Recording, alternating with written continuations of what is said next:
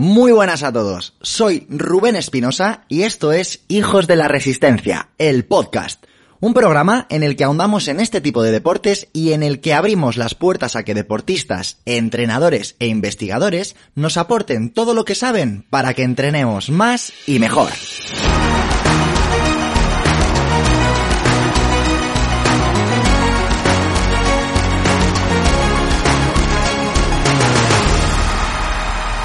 Antes de que escuches este episodio, me gustaría comentar una serie de puntos. Cuando hablamos de regulación profesional, nos estamos refiriendo a todo ese conjunto de leyes que determinan las condiciones que una persona tiene que cumplir para poder desempeñar una profesión. En este caso, nos vamos a referir siempre a la figura del entrenador y del preparador físico. En segundo lugar, tienes que saber que en España existen diferentes leyes de regulación del ejercicio profesional del deporte para cada comunidad autónoma, por lo que es posible que te encuentres con comunidades más o menos permisivas en este sentido. Todas ellas, todas las comunidades, están representadas por el COLEF, el Consejo de la Educación Física y Deportiva en nuestro país. Bien, um, para los licenciados y para los graduados en Ciencias de la Actividad Física y el Deporte, el problema del intrusismo laboral siempre ha estado relacionado con el problema de la regulación profesional. Todo este debate se ha potenciado muchísimo en los últimos años a raíz de varios desencadenantes, de varias causas. El primero de ellos ha sido la aparición de personajes públicos que ofrecen su servicio de entrenamiento a través de las redes sociales y, en segundo lugar, la aparición y el crecimiento de empresas formativas que ofrecen formaciones sobre entrenamiento o cuestiones relacionadas al mismo y que no están reguladas por ninguna institución y ningún organismo oficial. Dicho esto, que puede sonar mejor o peor, yo te voy a ser sincero antes de arrancar este debate. Para mí no ha sido nada fácil grabar este episodio. ¿Por qué? Te estarás preguntando. Pues primero, porque me afecta directamente tanto a mí como a muchas personas, licenciados y no licenciados, a las que admiro y a las que respeto muchísimos. Algunas de ellas incluso han pasado por este programa. En segundo lugar, porque se está hablando de la profesión a la que amo y a la cual me siento orgulloso de pertenecer y de llevar a cabo. Y por último, y este es el punto que personalmente más me duele, porque siendo graduado e incluso estando colegiado, tanto a mí como a este programa se nos ha acusado directamente de favorecer el intrusismo en esta profesión, por el simple hecho de aportar y de regalar conocimiento fuera de un organismo oficial. Por último, me gustaría añadir también que me hubiera encantado contar en este debate con un representante del COPLEF y que yo lo he intentado por todos mis medios, pero no ha sido posible. En unos casos porque hemos recibido um, un no como respuesta y en otras ocasiones porque directamente no hemos recibido respuesta a nuestra petición. Sin embargo, y ahí está la parte positiva, ha habido dos personas que, aun estando en el ojo del huracán, han dicho que sí, que querían estar hoy aquí con nosotros y los tengo aquí conmigo para debatir directamente sobre la regulación de, nuestro, de nuestra profesión y sobre el intrusismo laboral. Así que antes de presentarlos, quiero de corazón darle las gracias a los dos porque sé que no ha sido algo sencillo y sin embargo se han expuesto y van a estar hoy aquí comentando todo lo que tenemos que comentar. En primer lugar, contamos con Hilde Araque, graduado en Ciencias de la Actividad Física y del Deporte, autor del libro La readaptación dentro y fuera del deporte, readaptador en su clínica multidisciplinar en Madrid y director del Máster en Entrenamiento Personal en la Universidad Católica de Valencia. Y en segundo lugar, tenemos a Marcos Gutiérrez, creador de Audiofit, empresa de formación sobre entrenamiento y nutrición, creador de Conquer Media, agencia de marketing especializada en fitness, y un auténtico apasionado de la economía, que es como más le gusta definirse. Voy a dar paso a la entrevista, voy a dar paso al debate y por mi parte simplemente rogarte que disfrutes de, de esta conversación y que, por supuesto, una vez que concluya, si te apetece, tienes vía libre para comentarnos qué te ha parecido y cuál es tu opinión. Siempre, por supuesto, desde el respeto y desde las ganas de construir. Ahora sí que sí, vamos a dar paso a este debate entre Hilde Araque y Marcos Gutiérrez sobre el intrusismo laboral y sobre la regulación profesional en el mundo del entrenamiento. Vamos con ello.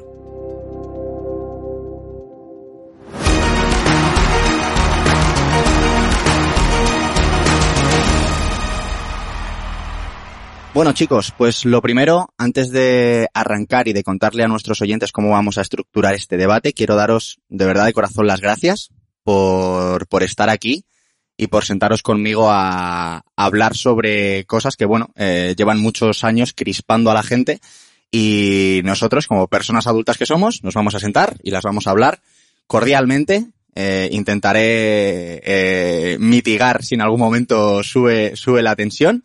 Y como todo buen debate, eh, tenemos unas normas, ¿de acuerdo? Os voy a explicar rápidamente cómo lo vamos a estructurar y también voy a comentaros cuál va a ser mi papel en este, en este debate. Vamos a empezar con, con una primera pregunta que os voy a hacer, para la cual vais a tener cada uno tres minutos de exposición, ¿vale? En el momento en el que cada uno de vosotros empiece a hablar, yo le daré al play, tendré un contador para cada uno de vosotros, ¿de acuerdo? Y a partir de ahí iremos eh, contabilizando el tiempo de exposición de cada uno. En el momento en el que hayáis contestado a esa primera pregunta, vamos a dividir el debate en cuatro partes, ¿de acuerdo? Cada parte iremos hablando de una, de una cuestión diferente. Todas ellas atañen al, al problema de la regulación profesional en el mundo del entrenamiento y, y otras temáticas de salud. Y bueno, pues simplemente mmm, agradeceros de nuevo que estéis aquí y, y vamos a ello. Marcos, a, a disfrutar. Vale. ¿Os parece? Sí. Vamos a ello. Bien, en la primera pregunta empezará nuestro compañero Hilde Araque. La pregunta es muy sencilla. Hilde, ¿crees que se debería de, regul- de regularizar nuestra profesión como entrenadores? La cuestión sería que habría que acotar todas las profes- todas las actividades laborales que se pueden hacer en el mundo del ejercicio y del deporte. Entonces, partiendo desde ahí, habría que saber muy bien la labor del graduado en Ciencias de Actividad Física y Deporte, del quien se forme en formación sub- superior, ¿no? O como el, ta- el antiguo TAFAD, TASEA, etcétera, como las diferentes formaciones que hay a nivel nacional, porque esto no se sabe, pero hay muchísimas. Entonces, ¿cómo regulamos todas ellas? ¿Cómo, cómo acotamos esa regulación? Porque ya sabemos que hay, existe una regulación a nivel estatal que no, vamos a decir que no es la que todo el mundo quiere, pero ya se están haciendo muchas regula- muchas leyes a nivel autonómico. ¿El problema cuál es? O, o, o el que yo veo, que todas las regulaciones que se han hecho a nivel autonómico son diferentes entre sí. O sea, es algo que también ya choca, ¿no? Que en cada autonomía se ha hecho de una manera diferente. Y ahora se está intentando comprobar o hacer una ley nacional. ¿A cuál llevamos a, a nivel nacional? ¿La de Cataluña? ¿La de Madrid? ¿La de Andalucía? ¿La de La Rioja? Porque si no hay un consenso en todas las que se están haciendo actualmente, ¿cómo lo regulamos? Entiendo que la respuesta entonces a la pregunta de si debería de, regula- de regularizarse, se me ha trabado esa palabra, nuestra profesión, la respuesta es... Claro que sí.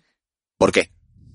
Sobre todo, a, a, no solamente para, para mejorar eh, la concienciación sobre el ejercicio en la población general, porque esto es algo mm, indispensable de cómo favorece la práctica del ejercicio en la población, pero claro, esto tiene que ir de las manos de, profesiona- de profesionales eh, que ayuden a, en este servicio. Si estos profesionales no tienen una buena formación, pues seguiremos estando en los mismos mitos que llevamos arrastrándonos desde hace décadas.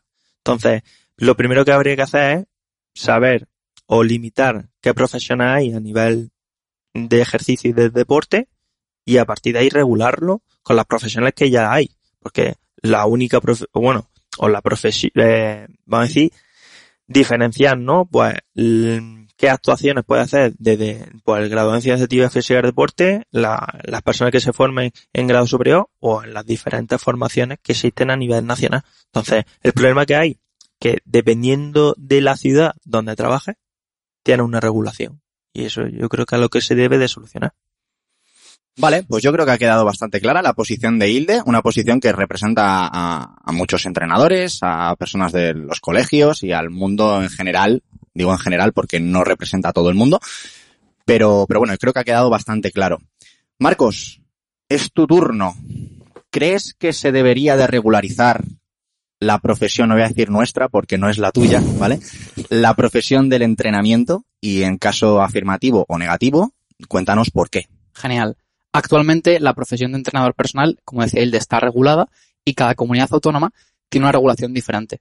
Ya vemos que esto genera inseguridad jurídica porque dices, hostia, me tengo que leer una, una ley de cincuenta páginas según la comunidad en la que vivo. Si soy entrenador online, ¿cuál tengo que cumplir?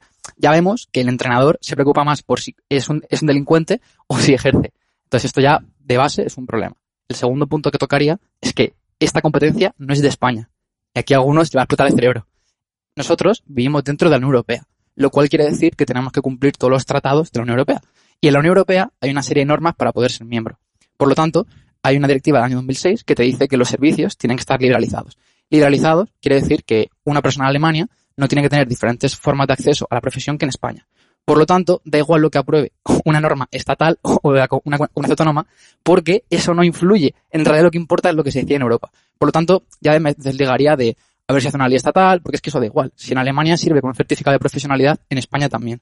Y el que diga lo contrario te está engañando o no conoce lo que es la jerarquía eh, normativa a nivel europeo. O sea que ya te diría que hay regulación actualmente. Creo que es bastante flexible en cuanto a que puedes acceder a la profesión mediante tres vías. La carrera de ciencia del deporte, que son cuatro años y es presencial obligatoriamente, el grado superior, y en España también puedes mediante los certificados de profesionalidad, que son formaciones que son en torno a ochocientas horas y tiene una parte presencial. Y hay una cuarta vía, que es una variante de otra tercera, que a mí es la que más me gusta, para ser entrenador únicamente, que es formaciones no homologadas, que sean muy específicas para ser entrenador personal, y luego un proceso de acreditación de competencias. ¿Esto qué significa? Que tú vas ante un jurado hecho por especialistas en entrenamiento eh, con pesas, y ellos te evalúan oralmente sobre tus conocimientos en varias competencias. Por lo tanto, ya hay una regulación que es, para mí, no, no será lo ideal, pero es algo que me parece bastante bueno en relación a si regular, regulásemos todo muchísimo más. Y aquí también quiero hacer un breve comentario sobre las consecuencias que tiene la regulación. A veces pensamos que si aprobamos algo en el Boletín Oficial del Estado, eso va a ocurrir. Y si tú apruebas que los cerdos vuelen, no van a volar porque tú lo apruebes en, en un decreto ley. Entonces es muy importante distinguir entre consecuencias de la regulación e intenciones. Y a veces ocurre que quieres mejorar al consumidor eh, su calidad de vida o su bienestar y consigues lo contrario. Un ejemplo sería lo que ocurre con los taxistas y Uber. Si tú prohíbes Uber, beneficias a los taxistas, pero perjudicas al consumidor. Y en el caso de los entrenadores personales, si tú haces más difícil el acceso a la profesión de entrenador personal, ¿qué va a ocurrir? Va a haber menos oferta de entrenadores. Misma demanda de entrenamiento personal, oferta menor, precios mayores para el consumidor. Y por último, el consumidor tendría menos donde elegir. Entonces, no entiendo cómo se puede beneficiar al consumidor si le dejas menos donde elegir y encima le ofreces precios más caros por entrenamiento personal en España, un país de renta media-baja, donde a la gente pues no le sobra el dinero para invertirlo en otros sitios. Por lo tanto, creo que esta regulación infantiliza a, a las personas y les trata como menores de edad. Y creo que la gente tiene que ser libre y responsable de tomar sus propias decisiones. La regulación en la que se estará de acuerdo es aquella que proponga más transparencia y que antes de contratar a un entrenador tengas que tener claro su formación y a qué riesgos te expones si no es licenciado, por ejemplo. Has consumido tus tres minutos, Marcos. Bueno, pues ha quedado clara la posición de nuestros dos invitados, tanto la de Hilde Araque como la de Marcos Conquer. Eh, vamos a empezar a abrir la, el primero de los bloques en el que os cuento cómo va a funcionar. Cada uno de los bloques va a tener una duración de diez minutos. Cada uno tendrá un tiempo de exposición de cinco minutos. En el momento en el que uno de vosotros empieza a hablar, yo le daré al play e intentaré asegurarme de que ambos tenéis la mis- el mismo tiempo eh, a la hora de exponer vuestros argumentos. Sí que os pido, por favor, que dejemos terminar a la otra persona hasta que hasta que nos toque hablar, ¿de acuerdo? Si en algún momento alguien quiere comentar algo, puede levantar la mano y yo ya me lo apunto y en cuanto pueda le daré paso, ¿de acuerdo? Pero no cortar de forma inmediata la exposición de, de nuestro compañero. En el primer bloque vamos a responder a una pregunta muy clara y es cómo afecta tanto la regulación como la no regulación al cliente, al usuario, a la persona que se quiere beneficiar o que tiene la necesidad de, de contratar o de asistir a, a un entrenador, ya sea un entrenador personal o cualquier tipo de servicio de este, de este calibre. Empieza abriendo nuestro primer bloque, Marcos. Cuando quieras, Marcos. Pues aquí voy a ser bastante breve. Si tú re- reduces la oferta de gente que ofrece servicios de entrenamiento personal, imagínate que dices, solo la gente que tenga la carrera de cuatro años puede ejercer como entrenador. Automáticamente te cae la oferta de entrenamiento personal un cincuenta, un setenta, un treinta por ciento, la cantidad que sea. Eso es lo de menos. Lo que importa es que la gente tiene menos donde elegir. Cuando el consumidor depende de menos, menos ofertantes, es eh, digamos que es un poco rehén de ellos. Y si ellos suben el precio, esto se llama en inglés pricing power, pues se tienen que comer la subida de precio. Por lo tanto, perjudica al consumidor en tanto y cuanto va a pagar precios mayores, aunque no quiera, y como decía, que también para mí es lo más importante, es la parte moral, que me parece inmoral prohibir a la gente contratar a otras personas siendo consciente de lo que asume. Si yo te quiero contratar a ti, Rubén, y no fueses licenciado, hay gente que quiere prohibir eso y lo ve como un delito. Y mi punto es que yo debo ser responsable de mis decisiones y libre para equivocarme si quiero. Y si a la gente le prohíbes equivocarse, nunca va a equivocarse. Y cada vez va a ser más dependiente de la regulación, del Estado, y va a ser más tonta. Porque le obligas a tomar las decisiones que tú quieres. Entonces, el que quiera contratar licenciados, adelante. Pero si quieres contratar a gente con experiencia y que además se ha acreditado mediante un proceso legal posterior, ¿por qué estás en contra de eso?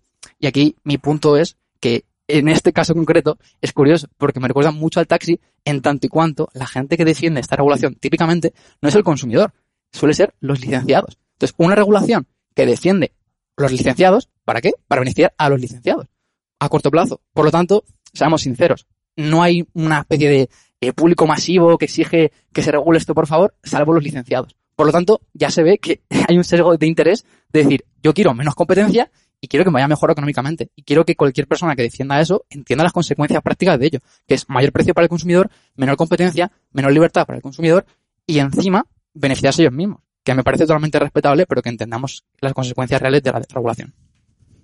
Vale. Hilde, tu turno. A ver, le voy a contestar a, a Marco, porque creo que es importante que, que haya un diálogo y no que él ponga unas cosas y yo luego ponga otras. No totalmente, sé, de eso se trata, de que le contestes. Claro, claro. Eh, voy por parte, porque se me ha olvidado uh, coger un papel para apuntar todo lo que dice, así que si, me, si se me olvida algo, pues tú también estás. Eh, ¿Qué opinas de, de lo que ha dicho Marco? ¿Vale? Yeah. Eh, una de las cosas que ha dicho ha sido el precio. Eh, de, o sea, yo estoy contigo de que si tú limitas el acceso a algo, ¿no? Pues tienes unos beneficios a nivel del colectivo, ¿no? Eh, la regulación yo creo que también existe y, eh, bueno, la regulación existe en sí, lo que pasa es mejor o peor, pues ya eso más ya... Más flexible, más rígida. ¿Vale? Pero la regulación existe. Dentro de la regulación que yo veo que sería posible si limitásemos el entrenamiento personal, por ejemplo, ¿no? A la graduancia de ciencia física y deporte, es porque se sabe ya que hay muchas personas que van a ofrecer ese servicio. O sea, que no se, se limita, sí, pero hasta un punto. Porque ya son más de cincuenta universidades en España que ofrecen el grado de ciencia, actividad física y deporte, ¿no? Entonces, ¿faltarían profesionales? Pues no creo. ¿En un futuro? Pues a lo mejor sí, pero yo creo que no se limitaría el, los profesionales y eso haría como una criba, ¿no? De, vale. de solamente un sector, sino que sí que hay muchos profesionales que se podrían dedicar a eso dando la oferta a, y no afectaría en el precio. Eh, ¿Qué pasa? Que si no, yo creo que si no se regulase o si no, no se regula como, como muchos profesionales de la actividad física y del deporte quieren, es porque, aunque como bien dice Marcos, no haya un, una población general que diga, vale, nosotros queremos eh, esta regulación, que somos nosotros los que luchamos por esa regulación, es porque sabemos que hay muchas personas que pueden hacer de entrenador personal sin tener unos conocimientos previos que pueden hacer o perjudicar la salud de la población general. Y esto es un hecho, porque todos los días yo veo vídeos, veo incluso en los periódicos, incluso en la televisión, personas que no están formadas y están poniendo en riesgo la salud de la población. Y creo que ahí sí que debe de una vez una regulación por parte del Estado y, como bien has dicho tú, ética y moral de nosotros por por salvaguardar a la población en cuanto a su salud. Entonces yo creo que son dos cosas que, que creo que, que bueno, que, que podemos matizar, ¿no? La salud y luego el, el tema del, del cliente o el precio. Eh, creo que, o sea, creo que, que hay una regulación, no, no, no influye que eso directamente. Genial.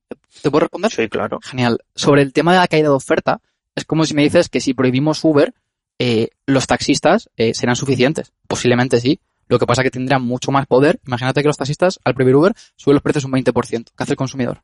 No puede hacer nada. En cambio, si hay competencia entre Uber, Cabify, pues podrían competir y dar un servicio más competitivo en cuanto a calidad y precio. Claro, pero tú, tú ahí estás haciendo como un, un monopolio. Cuando en, en cuanto a lo del grado de ciencia física y el deporte, no hay un monopolio. O sea, yo no voy a hablar con un entrenador en Valencia ni entrenadora aquí en Madrid. Tendrían el por... monopolio la gente que tiene la carrera.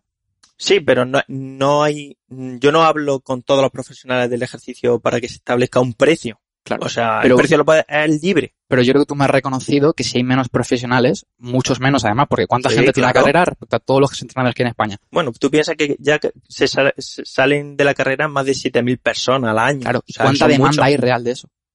Pues seguramente que más todavía. O sea, y también te quería preguntar, ¿qué tienes en mente hacer con las personas que ahora mismo ejerce la profesión y no tienen la carrera? Claro, como se, como se ha hecho en, en, en la mayoría de las regulaciones, ¿no? Se, se establece un, un periodo de tiempo, como se está haciendo en muchas comunidades autónomas, para darle tiempo a que se regule.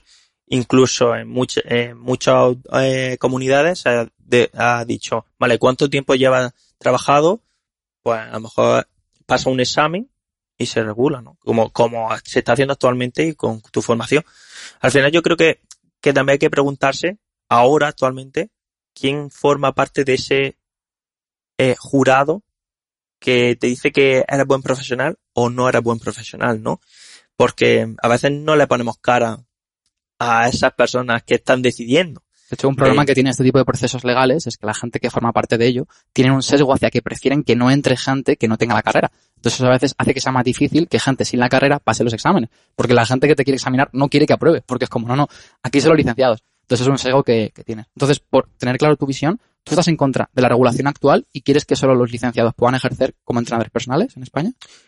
La, la pregunta que habría que hacerse, o sea, no hay ni un sí ni un no, sino seguramente que hay profesionales que ya llevan eh, tiempo eh, haciendo entrenamiento personal, porque lo que hay que tener en claro es que el entrenamiento personal se...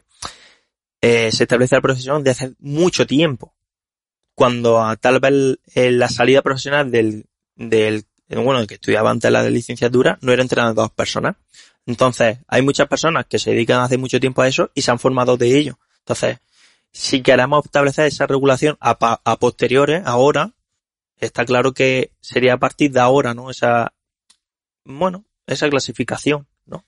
Chicos, os recuerdo que este primer bloque intentamos abordar el tema de cómo afecta esto al cliente final, al usuario, ¿de sí, acuerdo? Intentemos no, no irnos por las ramas. Eh, nos quedan dos minutos. Marcos, si Real. quieres contestar. Sí, y por último, en cuanto a riesgos para la salud, hay que tener claro que a nivel económico y legal, un entrenador no es un profesional sanitario, sino que es un profesional deportivo. Y por lo tanto, tiene que pagar I V A en los servicios y tiene unas, eso tiene unas consecuencias muy importantes en cuanto al tipo de regulación, que podemos estar de acuerdo o no de acuerdo sí, sí. con esa clasificación, pero es como funciona a nivel europeo. Eh, por lo tanto, es algo que ni siquiera depende de nosotros el aprobar una ley que meta a los profesionales sanitarios, eh, o sea, a los entrenadores como profesionales sanitarios. O sea, no es algo que, que, que dependa de nosotros. Y al final, yo, yo te entiendo que el, el deporte y la salud están bastante ligados. Pero igual que casi cualquier actividad económica, la comida y la, la ropa también están ligados con la salud. Porque si compras ropa que puede tener componentes peligrosos o co- incluso comes de forma inadecuada, también eso afecta a tu salud. Por lo tanto, la consecuencia sería, hay que regular lo que la gente come, hacerles un menú obligatorio, porque si no se ponen gordos y consumen más sanidad pública. O sea, que las consecuencias de seguir esos principios son una sociedad en la que creo que nadie quiere vivir porque acaba con la libertad. O sea, al final la regulación lo que hace es inhibir la libertad. Marcos. Vale, el, yo creo, el problema está, que, o sea, comprendo tu, tu punto de vista, pero cuando yo le, te estoy poniendo a ti un entrenamiento y perjudico tu salud, eso sí que es un límite que habría que regular. Pero no hace falta. La regulación no tiene por qué ser estatal. Esa regulación sí. sería, me has perjudicado la salud, te pongo una review de cero estrellas en Google, no has apoyado a ah. un solo cliente y me voy a un tío que de verdad da conocimientos. Pero, o sea, eso, eso, eso, eso no tiene sentido a nivel legal. Porque si no hay un, un, un Estado que a ti no te permita poner en riesgo la salud de la gente, mmm, o sea, apaga y vámonos, porque entonces Yo podría ejercer como médico, podría ejercer como enfermero. ¿Y quién te contrataría? Porque... ¿Quién te contrataría? Pues las personas que, que en ese momento pueden engañar. Si hay competencia, por ejemplo. Entonces estamos hablando de fraude, que es un tema claro, muy distinto. Claro. Pero yo te estoy diciendo que cuando contrates a alguien, infórmelo de tus formaciones. Pero si alguien me quiere contratar sin formación oficial, ¿cuál es el problema? Ese. Se acabó el tiempo de este bloque, chicos. Si no has mentido a nadie. Se acabó el tiempo de este no, bloque. Vale, vale. Se acabó el tiempo de este bloque. Me jode ponerme serio, pero es que si no, nos vamos a ir a tres horas de debate.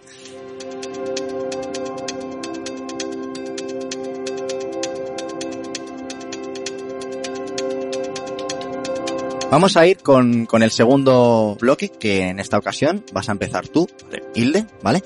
Y el objetivo en este bloque sigue siendo igual de claro, y os pido que os ciñáis a, a eso, ¿de acuerdo? ¿Cómo afecta la regulación o la no regulación a la calidad del servicio que ofrece, en este caso, el entrenador? ¿De acuerdo? Hilde, cuando quieras. Vale, aquí voy intentando también ser breve para que haya más conversación. Perfecto. Eh, creo que la calidad del servicio con la... o sea, hay que dejar claro que hay regulación, como ha dicho Marco. Mejor o peor, pero hay regulación. Entonces, lo que se intenta hacer es, eh, como ha dicho, mejorar la calidad del servicio, regulando la profesión, en cuanto a que pedir un mínimo de formación a la persona que establece el servicio. ¿Por qué? Pues como hemos hablado antes, ¿no? Enlazándolo con antes, sobre todo para proteger la salud de la persona que entrena, que es libre de contratar a quien quiera. No, porque lo estás prohibiendo. ¿Qué pasa? ¿Es libre? Marcos, claro. Eh, no pasa. Hasta que no te toque, eh, te la, pido que te calles. La cuestión es que si, eh, si tú no limitas el acceso a personas que tienen una cualificación, pone en riesgo a la persona. Vale. Ahora sí, Marcos. ¿Puedes repetirme la respuesta, la pregunta a la cual toca la respuesta para unirme un poco por lo cerrado? Sí, por supuesto. ¿Cómo afecta la regulación o la no regulación ah. a la calidad del vale, servicio vale, que vale, ofrece vale, el entrenador? Vale, vale. Para dar una respuesta lo más concisa a esta pregunta, te diría que, por supuesto, puedes elevar el salario medio en España poniendo un salario mínimo de tres mil euros. La consecuencia es que habrá un desempleo del noventa y cinco por ciento. Pero, oye, el salario medio lo has elevado. Por lo tanto, si dices, oye, solo pueden ser entrenadores los que tengan la carrera, o solo pueden comprarse un coche los que, te, los, que los coches cuestan más de diez mil euros. Es verdad, el coche medio será mejor, pero habrá muchísima gente que no pueda permitirse un Seat Ibiza por cinco mil euros de segunda mano. Y es verdad que estás protegiendo la seguridad vial de la persona porque compra coches más seguros, pero estás perjudicando a muchísima gente que no puede acceder a eso. Entonces, mi punto, como decía antes, va relacionado con el tema del precio. Si los precios van a tender a ser mayores, no, no hablo de un diez, un veinte, eso es un debate que hasta que no se apruebe regulación no se va a saber. O sea, de hecho, muchas veces el problema de estas regulaciones es que regulamos sin saber. Y esto es un problema de la leche, porque si tú apruebas una regulación con buenas intenciones, y al final los precios, imagínate que suben, y encima tienes un problema de oferta, de que hay demasiada demanda para esa oferta, ¿qué hacemos? Desregulamos, regulamos más todavía, y, y todo esto partimos de que ya vivimos en un mundo muy regulado, que la gente que es entrenadora personal está en una formación súper regulada, y ya es gente que, quiero decir, que si la regulación fuese la panacea, los entrenadores personales sabrían de marketing, empatizar con la gente, de psicología deportiva, de nutrición deportiva, y sabrían cosas básicas que no veríamos en los gimnasios. Y creo que hay que hacer una autocrítica dentro del sector y hay muchísimos entrenadores que son intrusos con título. ¿Y qué hacemos con esos? ¿Les dejamos ejercer aunque pongan en riesgo a la salud de la gente? ¿Hacemos un examen obligatorio anual o todos los meses? Más regulación. Hilde, ¿tu turno? Sí, eh, o sea, me, me choca, ¿no? Que, que digas todo el rato lo del precio, dando por, eh, o, o, o dan, puede entender la gente que si no hay regulación, baja el precio. Lo que, eh, ¿no? Tiende a bajar, tiende a bajar. Vale. No es una ley como la física. Porque significa eso que como baja la calidad de tu servicio ya tienes que poner precios más bajos. No tiene por qué bajar, habría más competencia. Exactamente, ¿vale? Esa es la clave. Eh, la clave es que tú ahora mismo, o sea, en España, si nos ponemos ahora a buscar por Google, hay graduancias de actividad física y de deporte que pueden cobrar desde quince euros la sesión a gente que cobra doscientos euros la sesión. O sea, que el, el abanico y le, los servicios no creo que... que influyan en este sector, en el, en el tema en el que estamos hablando, el tema del precio. Eh, como has dicho tú, ¿hay gente con título que no, que, que no esté actualizada? Pues como en todos los sitios. O sea, en todos los sitios. Pero para que esta regulación tiene límites. Marcos. Claro. ¿Qué, qué, el problema? Pues, o sea, yo no, yo no, o sea, yo soy de las personas que piensan que debería haber un mínimo, como en cualquier actividad, eh, bueno, eh, como si lo comparamos con, con, la, con la sanidad, pues con el M I R de, de medicina que me puede decir, no, es que el, el ejercicio no es sanitario, nosotros no, no es una profesión sanitaria, que también lo has dicho antes. Bueno, ahora ya de, depende de la, autonomía, de la autonomía. ¿Por qué? Porque también se le han aprobado cosas eh, y leyes, parte de las leyes, que a nosotros nos invitan a trabajar de la mano del sanitario con una prescripción médica y nosotros también somos parte de ese proceso o tratamiento de las de lesiones o de diferentes patologías.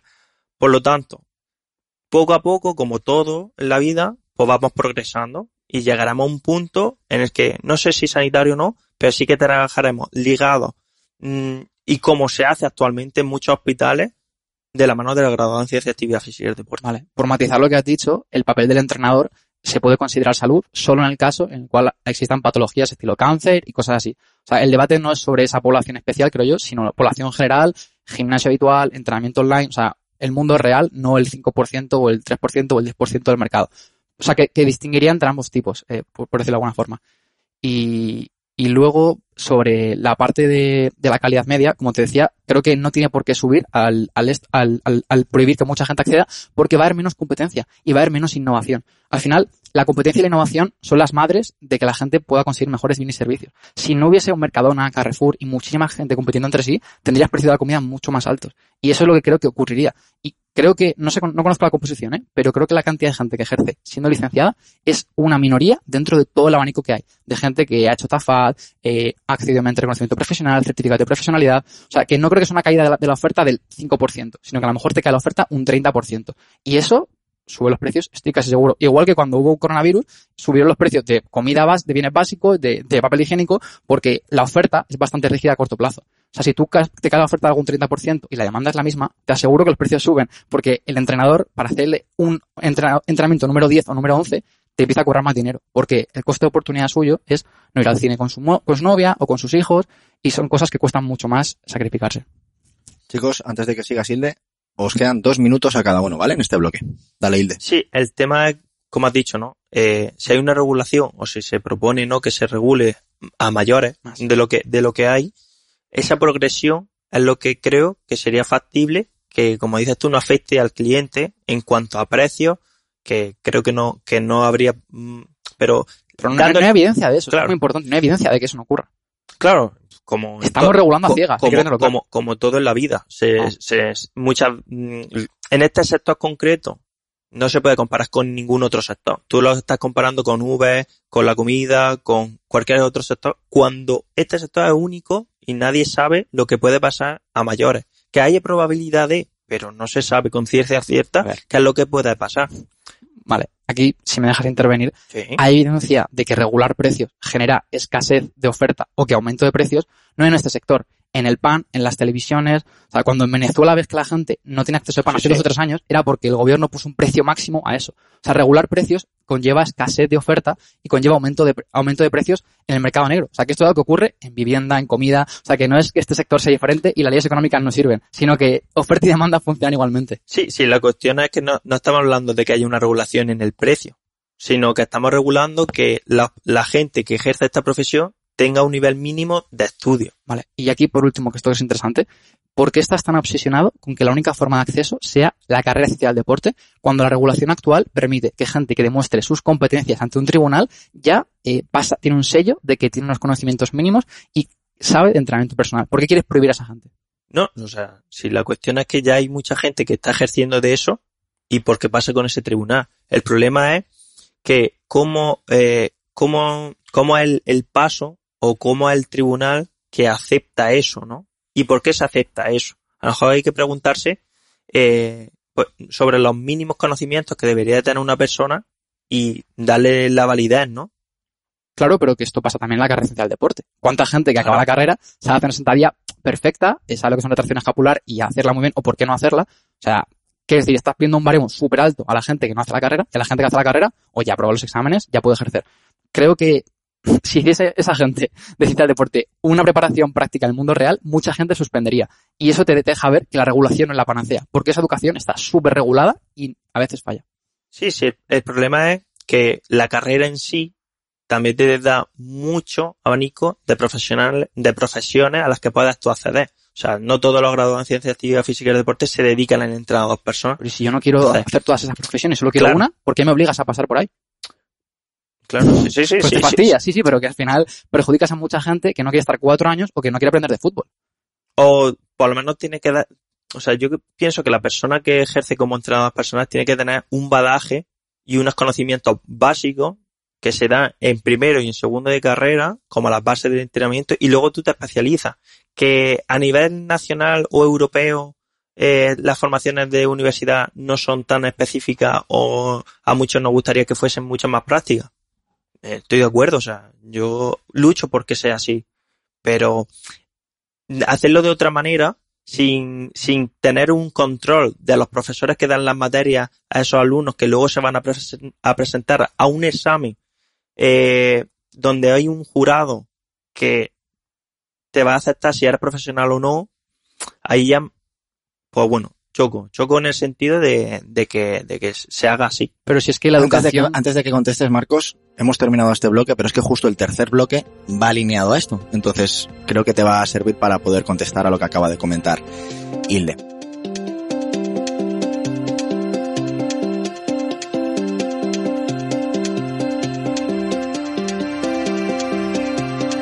En el tercer bloque vamos a responder...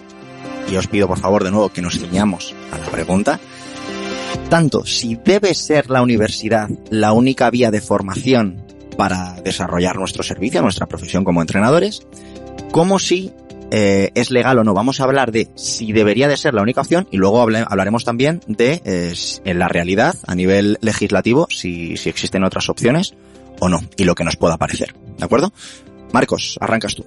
Genial, pues yo creo que en dos mil veintiuno, en un mundo en el cual mucha gente siente que aprende más en YouTube, en cursos online, en podcast, en Instagram, que en la universidad, y esto la gente lo dice honestamente, y no es una persona que sea amiga mía, sino que creo que es algo que todos empatizamos, que dices, joder, en realidad yo he estudiado A D E y lo que me llevo para emprender de ahí es un cinco por ciento y otro noventa y cinco por ciento depende de mí. Pues obligar a la gente a hacer cuatro años de carrera para conseguir un cinco por ciento, cuando en un año, en un año y medio, comprimido, podría aprender, como decías tú, las bases, que es lo que se ve a lo mejor en en en INEF, en Ciencia del Deporte, que es lo más importante. Eso se podría enseñar de una forma más express, intensiva, con profesores online, con gente que tenga mucha experiencia en el mundo real, pero quizá no son doctorados, y la gente llegar a un punto igual o incluso mejor solo para entrenamiento personal.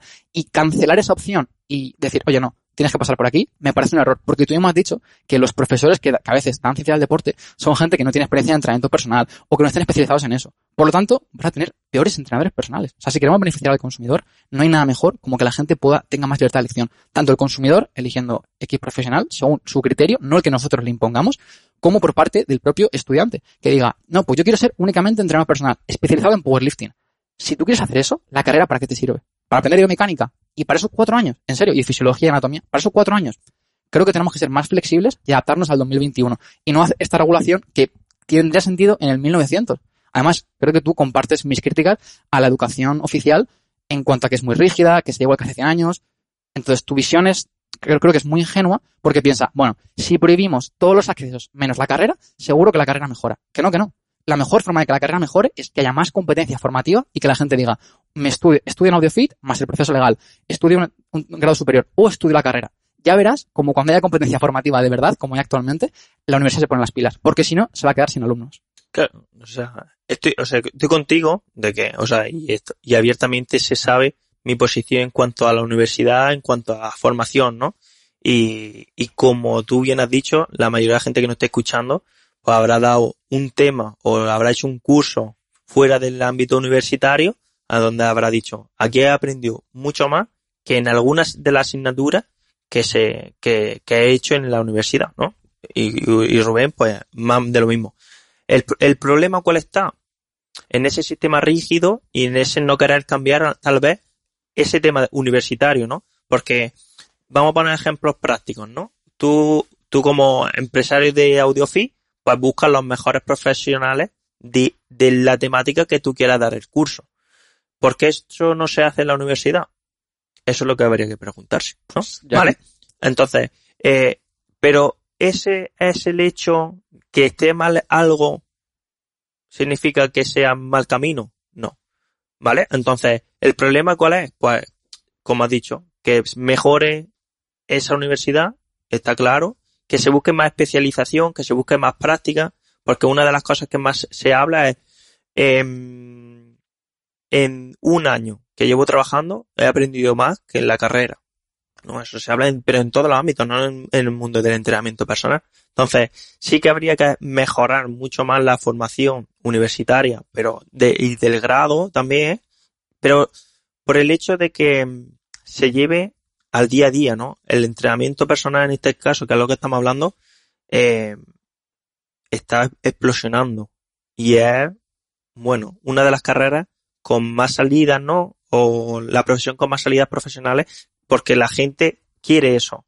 Entonces, la universidad todavía se está, vamos a decir, preparando para toda esa gente que se quiere formar, pero claro, hay que mejorar. Claro. Entonces tú me estás diciendo que la universidad actualmente no está preparada para prepararte para el mundo real, pero tú quieres hacerla la única opción para que ejerzas legalmente. El problema no es que no te deje. O sea, te da las herramientas, sí. Te, como has dicho tú, ¿no? Te da la posibilidad de conocer un gran abanico de posibilidades y tú eliges y luego te especializas, y para eso está la formación de después, ¿no? De universidad. ¿Qué pasa? Que hay formaciones como, la, como puede ser la tuya, que te da un acceso X, pero no tiene esa regulación dentro del ámbito de, de la educación. Claro, o sea, mi punto es que justamente la universidad nunca, esto me pregunté, nunca va a mejorar sin competencia. Si tú ahora mismo pruebes todas las formaciones que no sea la universidad, la universidad no va a mejorar de forma mágica e ingenuamente. Entre otras cosas, porque tú has dicho algo muy importante y es, ¿por qué no mejora la educación? Esto hay que preguntárselo. Sí, sí, ¿Por sí. qué la educación lleva siendo cien años prácticamente igual? Yo te hago la pregunta, ¿quién gestiona la educación? ¿Qué incentivos tiene? ¿Cómo se financia? Si la educación se financiase de forma libre, es decir, atrayendo estudiantes y no cobrando impuestos, te aseguro que la, que la formación mejoraría muchísimo. Porque en cursos como el de Audiofit, si yo no soy capaz de atraer a gente, ¿sabes qué pasa? Que mi empresa quiebra, despido trabajadores y me va a la quiebra. Si la universidad no atrae estudiantes, ¿sabes qué pasa? Que la gente sigue cobrando el mismo salario. Por lo tanto, ¿por qué no mejora la universidad? Porque no hay incentivos para ello. Hay en otros países, como los países nórdicos, en los cuales hay sistemas educativos públicos de cheque escolar, que consisten en que las universidades, públicas o privadas, reciben estudiantes y por cada estudiante el Estado paga, no, paga, un, dinero. paga un dinero a esa... Imagino esto lo conocías. Pues ese modelo es mucho más interesante que el otro. Pero ese modelo no, no, no, no dice que lo oficial es lo único que funciona. No tiene por qué ser así. Entonces, si quieren más competencia, introdúcela en la educación. Pero si pruebes todo lo demás para ejercer, pues la universidad va a empeorar, no va a mejorar. Claro, pero ¿qué es lo que se está haciendo? Y como has dicho tú, ¿no? Como hay ese estancamiento, pero no solamente en el mundo del deporte, sino en muchos sitios, ¿no? Comparado con la universidad pública, ¿cuántas universidades privadas se han hecho en los últimos diez años que integren el grado de Ciencia, Actividad Física y Deporte y le dan una calidad brutal al, a la profesión del entrenamiento personal? Ya te digo yo que muchísimas. He estado en más de veinte universidades por España viendo la diferencia que hay entre una, una universidad pública, donde hay una burocracia mayor que en la universidad privada, y, como dices, no, esa especialización sí que se da, pero no dejando de lado de que tengas que pasar por un eh, una formación reglada antes de poner en riesgo a una persona sin esa cualificación, porque ¿quién dice que mi curso, sin tener alguien que respete por detrás los contenidos que yo voy a dar, me claro, sirva? Mi punto es que ese baremo mínimo es un es un margen arbitrario que tú pones. O sea, tú dices, tienes que estudiar cuatro años presencialmente y estas asignaturas. Y si has suspendido fútbol o juegos o sociología de, de, del deporte, de verdad no eres entrenador. Mi punto es que en dos mil veintiuno puedes aprender lo mismo que en la carrera o incluso más para un tema concreto por tu cuenta. Y eso no tiene por qué suponer un riesgo, porque si de verdad demuestro que soy competente ante un jurado, de nuevo, público, eh, todo oficial, mediante un montón de burocracia, o sea que al final lo que te quiero transmitir es, la burocracia, la, la, el Estado es muy malo creando educación súper eficiente e innovación, y tú crees a la vez que va a ser súper eficiente regulando. Mi punto es que el Estado siempre va a tener malos incentivos e información asimétrica. ¿Tú crees que un político sabe de, de deporte? No, si, si es el problema, ¿no? Que al final... ¿Quién regula? El, el, se está viendo ya el cambio, ¿no? El cambio de, por ejemplo, en la Comunidad de Madrid ya hay un grado de Ciencia, Actividad Física y Deporte que vela por la seguridad de nosotros, ¿no? El cambio en la Comunidad de Madrid ha sido brutal en cuanto a regulación, en cuanto a compromiso con el deporte, y pasa por la regulación. Eh, ¿qué pasa? Que como, que, como bien dices, en muchos sitios el Estado regula y no incentiva ese progreso tanto educativo como laboral, como en muchos sitios que afecta esa regulación. Estoy contigo al cien por ciento. O sea, mmm, Yo, eh, igual que tú, pago muchos impuestos y dudo de si ese, ese dinero que yo invierto en mi país se lleva a buen puerto. O sea, eh, ya estamos de acuerdo y mucha gente que nos estará escuchando dirá, eh, eh, tendrá ese pensamiento. Pero la cuestión es, eh, ¿lo dejamos sin regulación, sin protección a la persona? ¿Esa es la solución? ¿O la solución es mejorar lo que está ya hecho y que se impliquen más con procedimientos, como ha dicho, lo del cheque, etcétera, para que esa regulación lleve a lo que queremos, ¿no? Que... Pues si el objetivo es mejorar la educación oficial, pon el foco en eso, sí, pero sí, no en prohibirlo claro. demás. O sea, si yo fuese vosotros, imagino el colegio mm. licenciado, diría, voy a crear un grado en ciencia del deporte que sea tan bueno que la gente no quiera irse a un curso de Audiofit, o Hortos, o otras empresas que se dedican a esto. Mi punto es que la gente prefiere el nuestro en muchos casos y queréis prohibirlo. O sea, yo lo que quiero es convivir entre ambas formaciones y que la gente compita y elija. Mi punto es que tú quieres que la gente no pueda elegir, y a mí eso creo que va en contra de la libertad individual, de la responsabilidad, e infantiliza a la gente, y sobre todo, tú mismo has reconocido que la formación oficial actualmente tiene mucho que mejorar, y aún así quieres que la gente pase por ella obligatoriamente. Hay que mejorarla en muchos sitios, en otros sitios no hay que mejorarla. No hay que mejorarla. Ah, siempre, ¿Dónde siempre, hay que mejorarla? Siempre hay que mejorarla, igual que tú en tu curso dirás... Pero qué margen de mejora hay. Yo, eh, digo, tu curso o, la, o, la, o la, cualquier otro curso, siempre hay margen de mejora. Pero, eh, como te he dicho, hay más de cincuenta universidades que ofrecen el grado de Ciencias Actividades Físicas y Deporte. Más de doscientos o trescientos centros que ofrecen eh, formaciones de grado superior. ¿Habría que decir que todas tienen que mejorar? Pues unas más y otras menos. El, el, la cuestión es, eh, sí, sí, sí o sí no. Lo que yo pienso es que la persona que se dedique a esto tiene que tener un bagaje de conocimientos que se regule.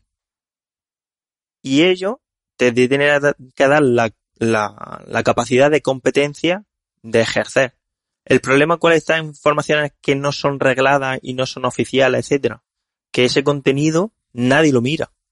Nadie tiene una seguridad de que ese contenido sea el adecuado para que esa persona sea entrenador personal, porque lo mismo te puede decir en esa formación que la rodilla puede pasar la puntera como que no, o como si tienes que hacer palillos chinos para mejorar tu salud, porque no hay nadie que te controle el contenido, y si no hay nadie que no controle el contenido, ¿cómo, cómo aseguras que esa formación es de calidad? Vale. De ninguna manera. Vale, aquí mi punto es que sí que lo hay, se llama mercado, es miles de personas eligiendo día a día. Te aseguro... Marcos... Hay gente que no vacuna a sus hijos. Exactamente. Y hay terraplanistas por todo el mundo. Exactamente. Entonces eso no puede... Perdón, perdón que te corte, pero es que ahí ya me... Y, y habrá gente de derecha que quiere legalizar a la gente de izquierda, pero mi punto es que no hay que hacer sí, eso. Pero algún, algún, o sea, el hecho de que no haya ningún control, ninguno... Pero si ya lo hay.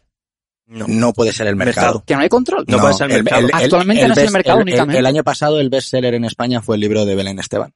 Eso no es... ¿Pero y qué tiene que ver? Pues eso no, es una, esa gente ese no puede ser libro. El control de la literatura en nuestro país. Mi punto es que actualmente sí que hay ese baremo mínimo. Si lo, lo único que te quiero transmitir es que para adquirir competencias hay muchas vías de acceso. Y prohibir a la gente que vaya andando en bicicleta y decirle solo puedes ir en avión perjudica al consumidor. Porque si la gente me prefiere a mí ante la universidad, ¿por qué quieres prohibir eso?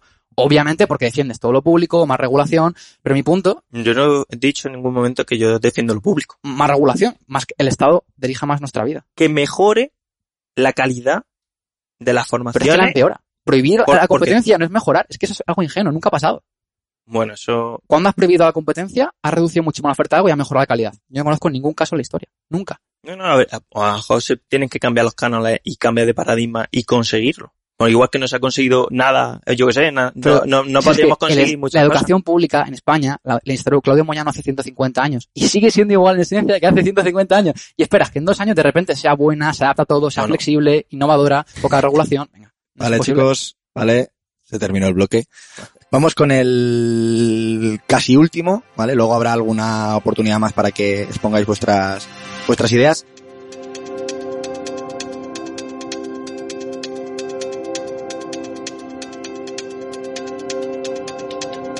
En el último bloque vamos a contestar otra vez a otra pregunta muy clara, y es, independientemente de cómo sean las cosas a nivel legal, independientemente de cómo afecte al cliente o a la calidad del servicio, que es lo que hemos tratado en bloques anteriores, en base a vuestros ideales y en base a los ideales de la gente a la que representáis, ¿es ético, es moral permitir que haya personas sin una titulación reglada ejerciendo la profesión de entrenador?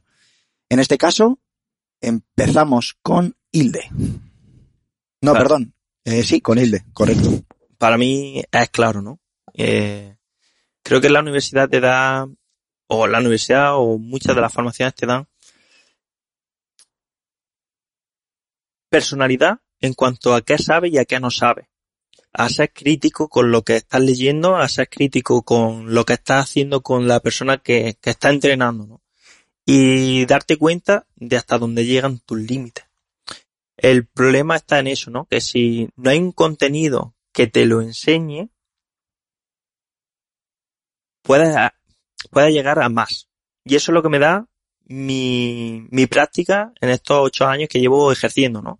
Eh, yo tengo una clínica junto con mi hermano, ¿no? Que es fisioterapeuta, y la mayoría, o sea, la mayoría de gente que viene por lesiones es gente que se lleva por su propio, por su propia cuenta el entrenamiento. Gente que entrena sin ningún profesional a su lado o en un gimnasio o macrocentro, pues exactamente, o sin la ayuda o sin la asesoramiento de la, del personal adecuado. Entonces, si queremos mejorar nuestro sector, no, ya no solamente eh, laboralmente, sino como ha dicho Rubén, ¿no? Si, eh, que la figura no sea una persona de Telecinco que te está animando a entrenar, sino que realmente que tenga, la sociedad tenga como referente a profesionales del ejercicio que velan por tu salud. Esa gente pasa por la universidad porque llevan muchos estudios científicos detrás y comprobando la realidad, ¿no? De, de, de los beneficios que, que lleva el ejercicio en tu salud.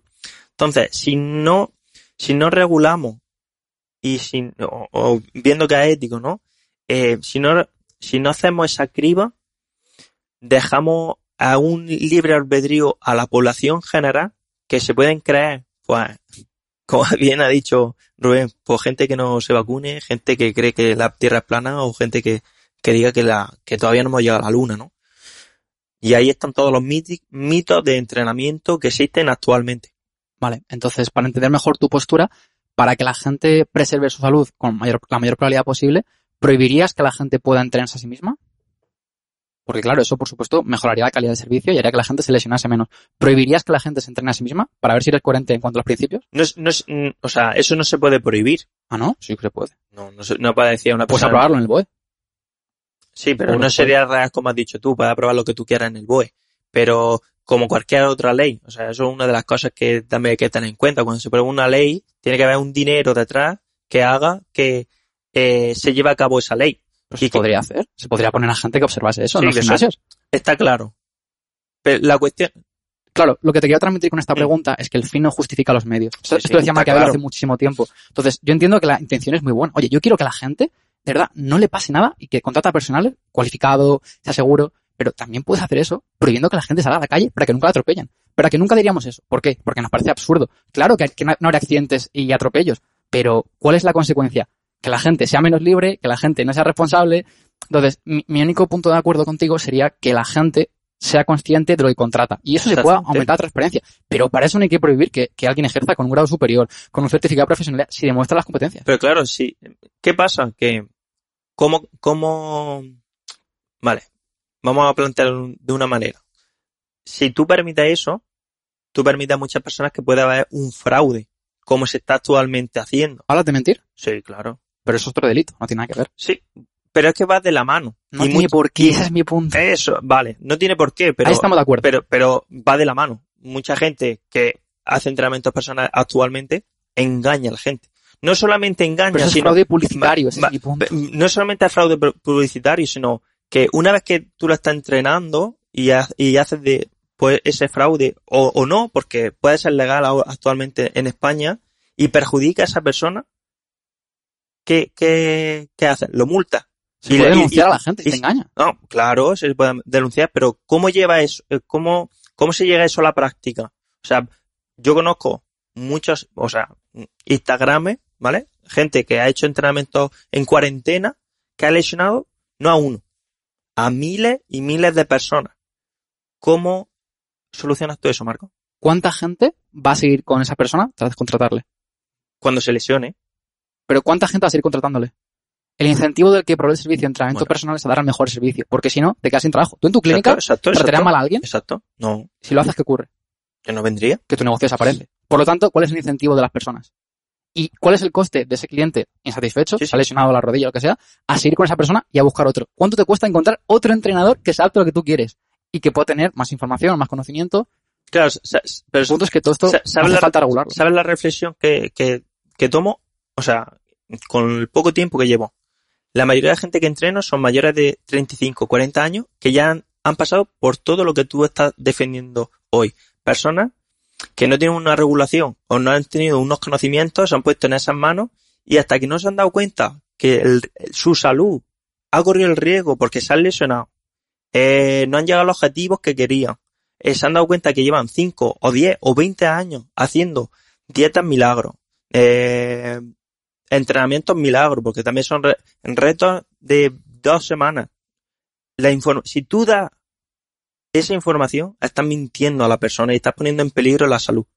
Y esto, los graduados en Ciencias de Actividad Física y el Deporte tienen un código deontológico que le debe prohibir y le prohíbe mentir a la persona.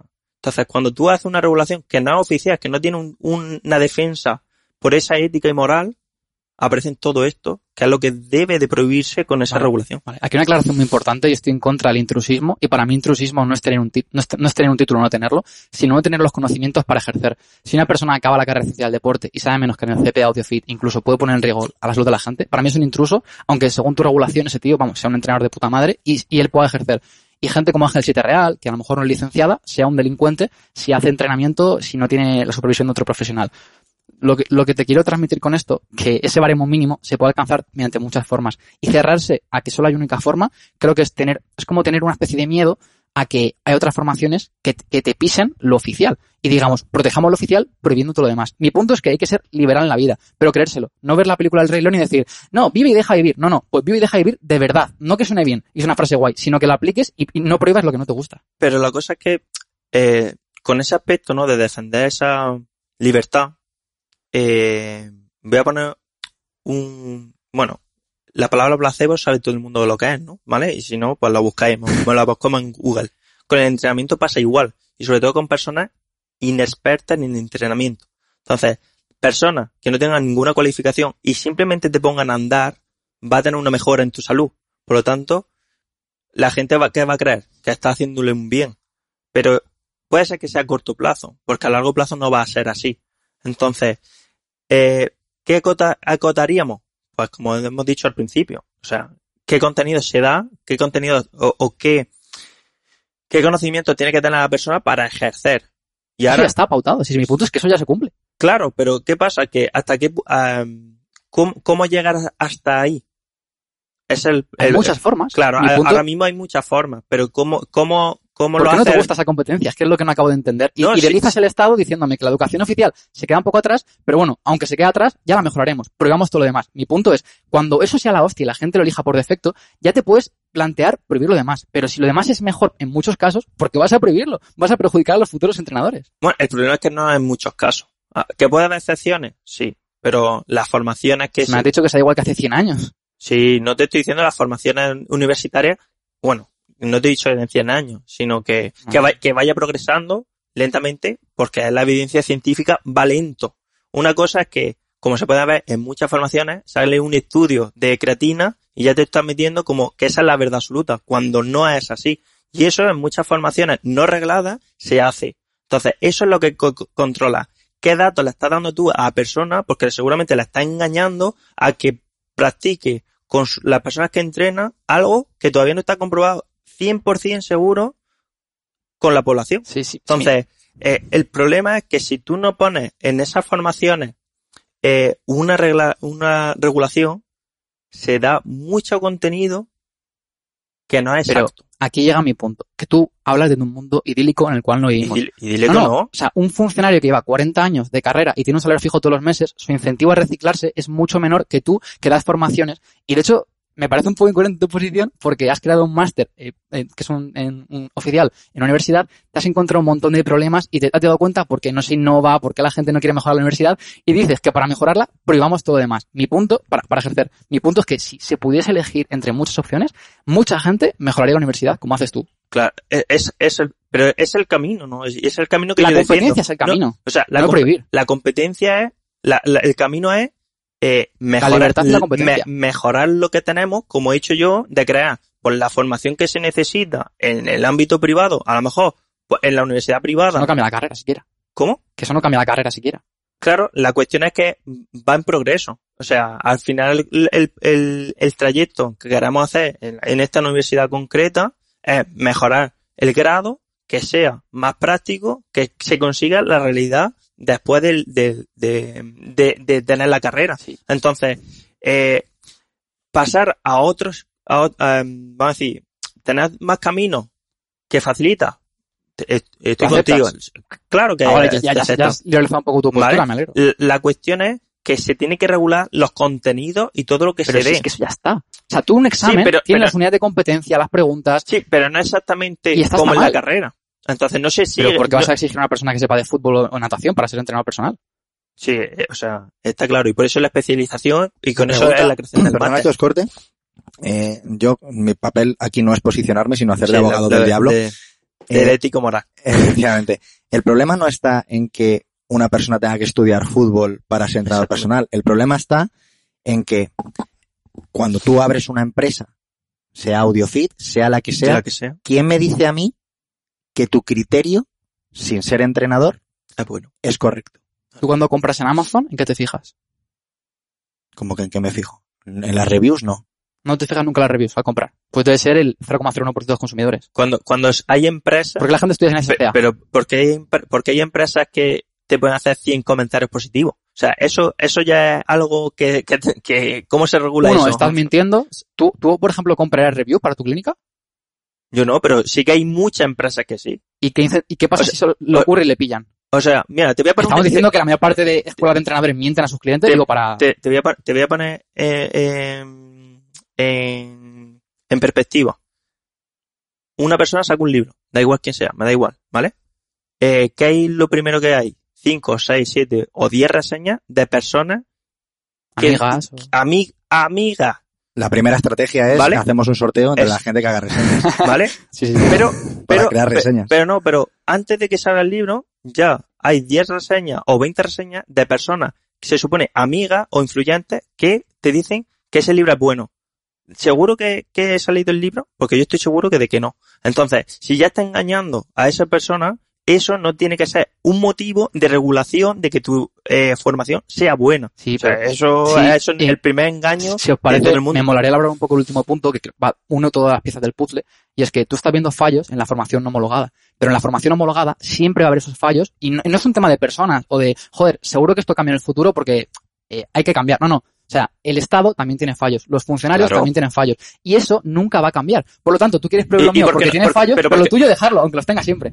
O sea, yo, es estoy, yo, yo, intentan, yo estoy intentando solucionar las cosas. Pero es que está mal intención, da resultados. Claro, y se está dando resultados. O sea, entonces, tú me prometes que en dos años todos los funcionarios van a estar actualizadísimos cada año a año. No, no, el contenido de, la, de, la, de los planes oficiales va a cambiar año a año, no cada cinco años. Va a ser todo muy flexible. La, ¿verdad? La, la cuestión es que hay... Tiene que haber más personas que se involucren en mejorar todo eso. Porque, la, la, porque las cosas cambian con personas. ¿Qué pasa? Que sí, que te, va, que te va a encontrar mucha burocracia, como yo me la he encontrado y me la sigo encontrando. Pero si no hay personas que se involucren por el cambio, pues como dices tú, se estancará porque la mayoría de la gente se estanca. ¿Y qué pasa? Pero eso te tiene que quitar la... la capacidad de querer hacerlo. No, tienes que luchar más, pues sí. O pero, sea, pero, pero, prohibamos pero... toda la formación que está en continua innovación, crecimiento y dejémoslo estanco para toda la población. No, no. O sea, lo que yo estoy en contra es de la formación que no tiene una regulación que, como ha dicho Rubén, sin ningún criterio tú puedes meter ahí el contenido sí, que criterio, tú quieras. Perdón, sí hay criterio. Carlos Mejías tiene mucho, mucho mejor criterio, incluso mejor que tú, que yo, que Rubén en muchísimos temas, aunque no tenga un sello del Estado. O sea, que no confundamos que algo tenga el sello del Estado con que sea bueno, porque te aseguro que hay formación no oficial, que es un pepino en nutrición deportiva, en poblaciones especiales, que supera a la gente del grado. De hecho, me gustaría a la gente licenciada preguntarle qué es un perfil de resistencia, eh, cosas que dices, hostia, esto no lo he visto en mecánica, no sé por qué un culto dices araña es mejor que no sé qué. Vale. Entonces, que, que tengamos claro que porque algo sea oficial no quiere decir que sea mejor. Eso es un, un tema cultural nuestro. Vale. Estamos de acuerdo de que puede haber formaciones que te enseñen algo más o cosas concretas. O la mejores, base, o la base ¿vale? más práctica o, la o más base, resumida. ¿Vale? Eh, esta, eh, yo estoy conti- contigo en eso, en que es posible. Lo que no estamos de acuerdo es en que tú, sin tener ninguna regula- regulación... Ya la hay, ya la hay. Pero, bueno, sin que haya una, una alguien que eh, vigile el contenido, tú ya, puedes mentir. Ya lo hay, ya tú, lo hay. Tú, pero, sí. Tú, o sea, tú, Mira, puedes, tú puedes mentir en una vale. formación no oficial, puedes mentir esto en cuanto quiero, al contenido. Esto, esto quiero explicarlo. Cuando tú quieres acreditarte como entrenador personal sin pasar por la universidad, La, la entidad que te ha dado el curso tiene que emitir un certificado de estudios firmado por ellos, que esto tiene responsabilidad legal si, si mientes, como dices tú. Por lo tanto, ya se incluye eso. Pero es que además no es en plan, bueno, pues me fío de, de, la, de la academia, ¿no? A lo mejor me engaña. No, no. Es que hay un examen que dura hasta dos meses, que es oral, que tú, Rubén, por ejemplo, si cogieses a una persona que ha hecho un curso Audiofit, te aseguro que en dos horas charlando con él y haciéndole preguntas, sabrías si es un pringao o si es el puto amo. Por lo tanto, ya hay un mecanismo para eso. O sea, mi punto es que yo no estoy a favor de que cualquiera pueda ejercer y poner en riesgo la salud de la gente, sino que estoy en contra del intrusismo. Mi punto es que hay que redefinir intrusismo y no hacerlo desde los títulos, que es algo del mil novecientos o del mil quinientos, sino hacerlo desde las competencias y tú que eres capaz de hacer. O sea, que si tú, o sea, para, para, para poner ejemplos claros, ¿vale? O sea, si tú, si yo, ahora mismo tú me dices, me duele la cabeza, Hilde, y yo te digo, pues tómate un paracetamol. Y yo te demuestro que se cura, no, ante, ya puedo ser ante un médico. Tribunal compuesto por gente que capaz que es catedrática o que tiene un dominio de la materia. Claro, pero aún así, si yo... Aún así no, eso tienes, si pasas eso, si dos médicos o tres médicos te entrevistan y pasas un examen que dura dos meses con una serie de preguntas estándar, te aseguro que no lo pasarías. Ah, ¿no? O Tú, sea... Pues si lo pasas es que eres muy bueno. No, no, no, si la cuestión es que... Eh, vamos, que son hechos pra, mmm, prácticos. Si tú le preguntas a un cardiólogo sobre lesiones de traumatología, no tienen ni idea. O sea, porque se han especializado. Al final, el grado de ciencias activas físicas y deporte tiene tantas ramas que tú te tienes que especializar después de darle esa o sea, formación. Tú me estás diciendo, y esto es un punto que no lo hemos sacado, pero me parece de los más interesantes, y es que la educación, tanto pública como privada en España, universitaria, tiene un coste por alumno al año de entre ocho mil y doce mil euros. Multiplica eso por cuatro. Ya damos sí, sí, claro. Que formar a un entrenador personal son en torno a cuarenta mil euros al año a nivel de sociedad. Si encima le sumamos tus, las formaciones sí, sí. que dices de especialización, vamos a cincuenta mil o sesenta mil euros. Yo, como Audiofit, te doy clases con Carlos Mejías, con Power Explosive, con Álvaro Trainer por dos mil quinientos euros. Estoy ahorrando a la sociedad por veinte el coste de formar un entrenador. Y tú quieres prohibírmelo a mí. Para que entiendas hasta qué punto lo que tú defiendes va en contra del contribuyente, incluso del ciudadano, porque tiene que pagar más impuestos para algo que es ineficiente. Si la educación oficial fuese tan buena, la gente nunca haría un curso Audiofit para ser entrenador. Pero no creo que ni Hilde ni nadie quiera chapar Audiofit, porque no, no. hace un bien común. La pregunta es, si prohíbes... una persona que pase, antes de dar mi opinión, quiero decir, yo formo parte de los docentes de Audiofit y yo tengo formaciones en Audiofit y lo hago lo mejor que puedo. Aunque no en este curso. No en este curso. En este curso espero que haya resistencia, porque si no ya vamos, apaga y vámonos. La pregunta es, si una persona que pasa por esos profesores más un filtro, podrán ser más, podrán ser más mediáticos, podrán ser menos mediáticos, pero yo considero que una persona que se forma con David, David? con David Marchante, al que aprecio, tengo en estima y admiro, pero una persona que se forma solo con David, no solo con él, es una persona... Hay treinta y cinco profesores. No estoy hablando de Audiofit, me refiero ah, vale. a una persona que, que, que delegue toda su formación a personas como yo, a personas como David o a personas como Álvaro, que podamos ser más o menos mediáticas, está dando de lado a la evidencia de verdad, a la, a la que se estudia David, Exacto. a la que se estudia Álvaro Exacto. y a la que me estudio yo. Cuando Exacto. alguien a mí me coge y me dice, Rubén, es que eres un crack porque he aprendido muchísimo contigo, yo lo que pienso es, no, no, no, los cracks son Íñigo Mujika, Falsalobre, Vadillo, esos Exacto. son los que realmente tienen la capacidad, desde mi punto de vista, de, de, de hablar de ciencia. Entonces, yo lo que hago el es, debate está en el contenido de los cursos, no, no en si eso sirve o no. El debate está en que cuando tú me mencionas a David, a Mejía claro. o a Álvaro, yo puedo estar pensando, pero si son universitarios, si claro. tienen, si tienen veintiséis años. Exacto. ¿Y cuál es el problema de ello? ¿Que la gente joven no puede ser muy buena en algo? No, no, no, no, no, no, no, no, no, no. El problema es que estás dando por hecho que son las mejores opciones. porque son las que tú conoces. Claro, y en las formaciones oficiales me estás diciendo que en cada clase te va a dar siempre el mejor. No, ni muchísimo menos, ni muchísimo menos. Pero, pero es que ese modelo cuesta al año cincuenta mil, perdona, en la vida del entrenador cuesta cincuenta mil o sesenta mil euros. Entonces, y no tiene por qué ser mejor. Eso es otro debate. Eso ya sería un debate de calidad-precio. De calidad-precio. Joder, si algo te cuesta veinte veces menos y te puede, te puede dar para un objetivo concreto una calidad similar. Claro, si, si yo, o incluso mejor, yo, yo sí lo casos, recomiendo a tope, me parece, me parece la hostia a nivel de calidad-precio. Vas a pagar muy poco y vas a llevarte un valor de la hostia. La pregunta es... Pero ya no solo para la gente, sino para la sociedad. Eso debería de ser válido como para... Es que para... no es válido solo por sí mismo. Tienes que hacer el proceso legal, que es regulación. Si yo es que les estoy diciendo que es que estoy cumpliendo la regulación, esto, esta regulación va en contra del intrusismo. Si es que estamos en el mismo barco. Simplemente que tú tienes una visión más cerrada de lo que es intrusismo, y yo creo que cualquier persona que no ponga en riesgo la salud porque ha pasado un proceso legal mediante... Además, la gente sí. que estos estos comités los, los forman no son pringaetes, son profesores de TASAF, licenciados, doc, doctorados, catedráticos. Tú mismo lo estás diciendo. La mayoría de la gente que, que forman a tu, tu profesores son graduados en Ciencias, Actividad Física y Deporte. No, no, me refiero o, al, al trámite legal, perdón, bueno, al, al examen legal. Casi toda la gente que, que trabaje en, audi, en tu empresa, sí, sí. seguro que ha pasado por eso. ¿Qué pasa?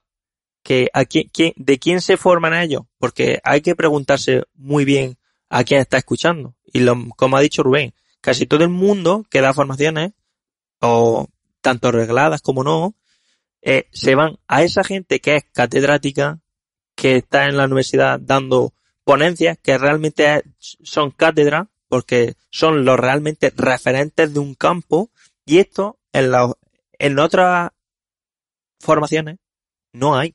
Entonces, como bien ha dicho Rubén antes, la universidad te da esa capacidad de, con esos profesores, que tal vez no haya ese contenido práctico en el día a día, pero sí que te da referencias claras y las herramientas prácticas para tú ser, bueno, vale, profesional. Me mola que haya llegado a este punto los dos, porque me estoy dando la razón indirectamente. Estás diciendo que lo que importa... No, no me metas en gente... ningún barco, que yo no me quiero... Lo que importa en realidad, que estoy diciendo, es que el contenido te permita tener capacidad crítica, que te forme de, de, no, no de los profesores míos, sino de, de, fu- ¿Sí? de fuentes primarias, lo cual está genial. Pero es un debate sobre el contenido exacto de mi curso, no de si tiene que tener un sello de, de, de, del B O E. O sea, mi punto es que claro, si yo en nutrición pero... deportiva te recomiendo un libro, que es la hostia de fisiología, de setecientas páginas, y eso lo cumplo, la gente que está haciendo ya no existe. Eso es lo que hacemos. Recomendamos el libro de texto por asignatura, que es como la referencia, el gol estándar, y luego te doy la versión resumida para ti, para aplicar, cortita. Y oye, en el examen te preguntaré esto, y luego en las pruebas oficiales te pedirán esto. Claro, el problema es que si tú, o sea, si tú no lo ves el grosso, si tú solamente le resumes del resumen, del resumen, del resumen, esa, esa gente solamente sabe eso. ¿Y qué porcentaje retiene de la universidad a los seis años de estudiarla? Bueno, pues habría que, hay que, chicos, tiempo. ¿Vale?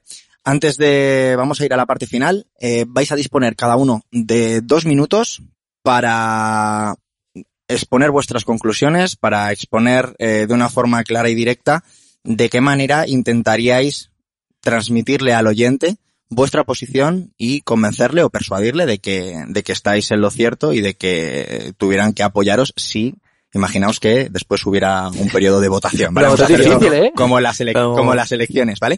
Y aquí sí que, eh, si me lo permitís, por eh, romper un poco el hielo y bajar eh, un poco el, el, el calentón, voy a empezar yo. No tenía ¿Vale? pensado hacer esto, pero me voy a mojar. Robert se anima. Sí, me, me animo, me animo. Eh, voy a disponer también de dos minutos, espero que me sobre.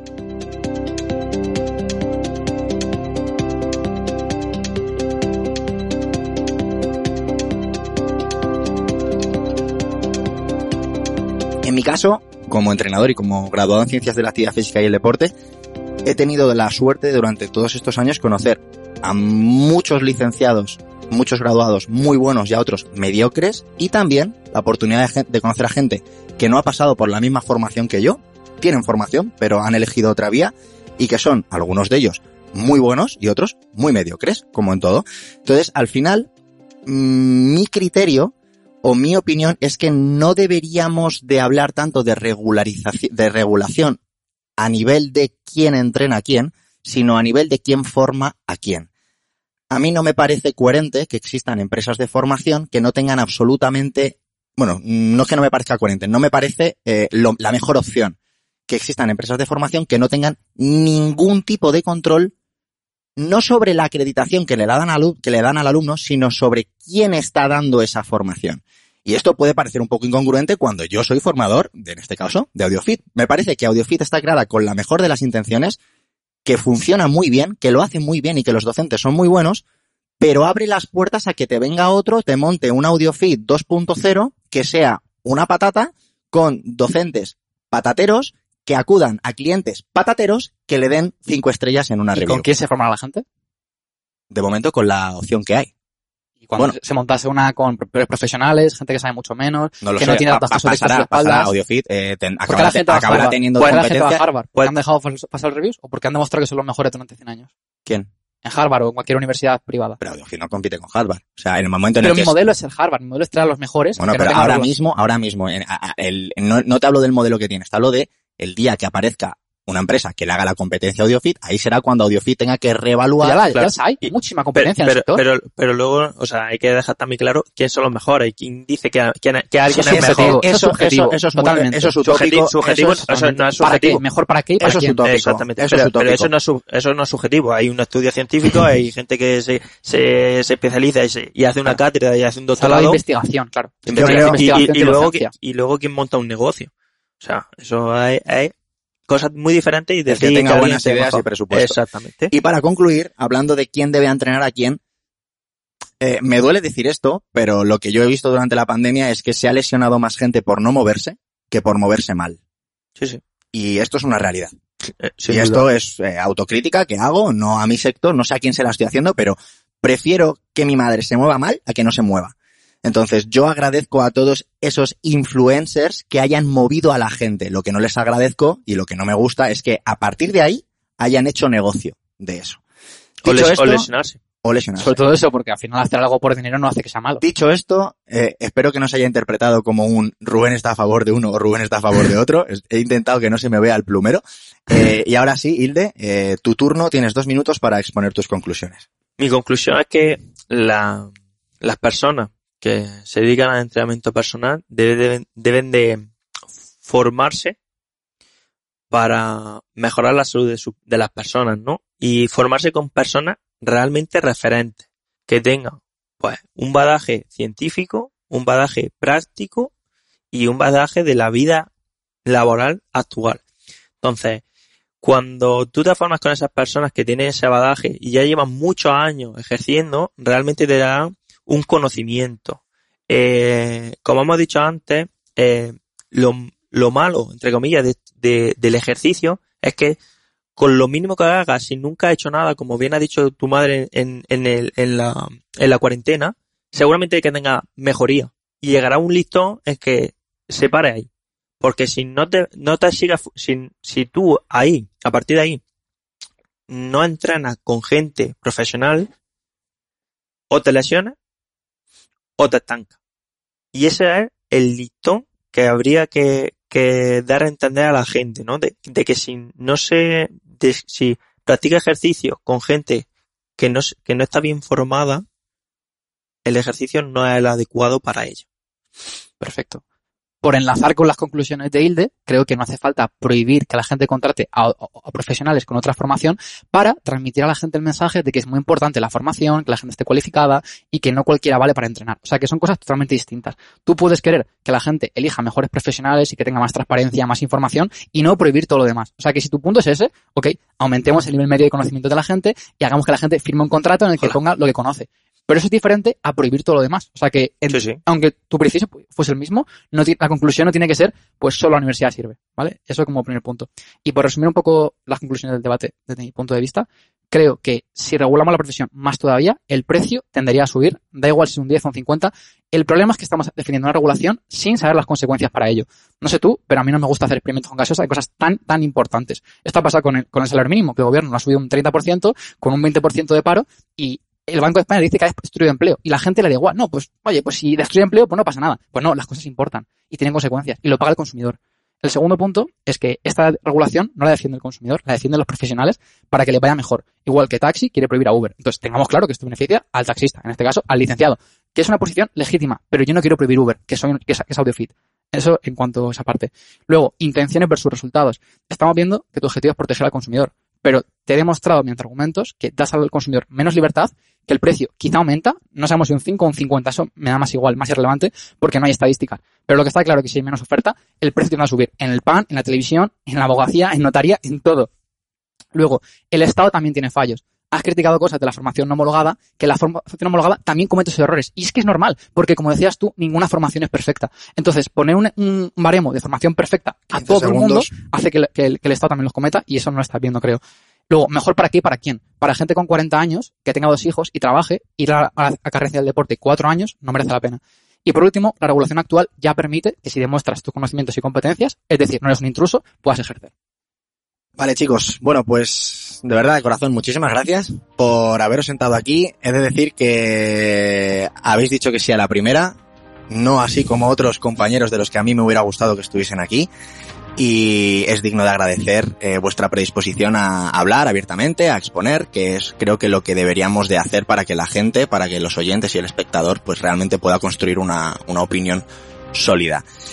Eh, y por último, sí que me gustaría hacer un llamamiento a la gente, sobre todo a los entrenadores o a los detractores del intrusismo o a los propios intrusos, eh, de que quizá lleguemos a mejores puertos si nos centramos en lo que nos une y no en lo que nos separa, que es, al final, creo que tanto Hilde como Marcos están aquí sentados porque los dos han hecho cosas a nivel profesional que intentan que la gente entrene más y que entrene mejor, y que se mueva mejor, y que la salud de la gente aumente o mejore. Entonces, si nos centramos en eso, creo que podemos todos construir ideas y, y posiciones, e hipótesis y, y propuestas más constructivas. Dicho esto, muchas gracias, Hilde. Muchas gracias a ti y a Marcos también. Yo, vamos, lo único es eso, ¿no? Que creo que todo el mundo, el primer objetivo que tiene es que la gente empiece a entrenar, que entrene más, porque el sedentarismo está ahí y eso, para mí, es una enfermedad. Entonces, si una persona es sedentaria, ya tiene que venir con un, una prescripción de ejercicio de un profesional, y por eso el defender esa regulación de que el, el profesional sea competente. Perfecto, Hilde. Marcos, muchísimas gracias por estar aquí. Muchísimas gracias a ti, Hilde, por estar abiertos al debate, y me lo he pasado genial, y siempre está bien contrastar opiniones. Un fuerte abrazo a todos y, por supuesto, a nuestros oyentes. Un abrazo. Adiós.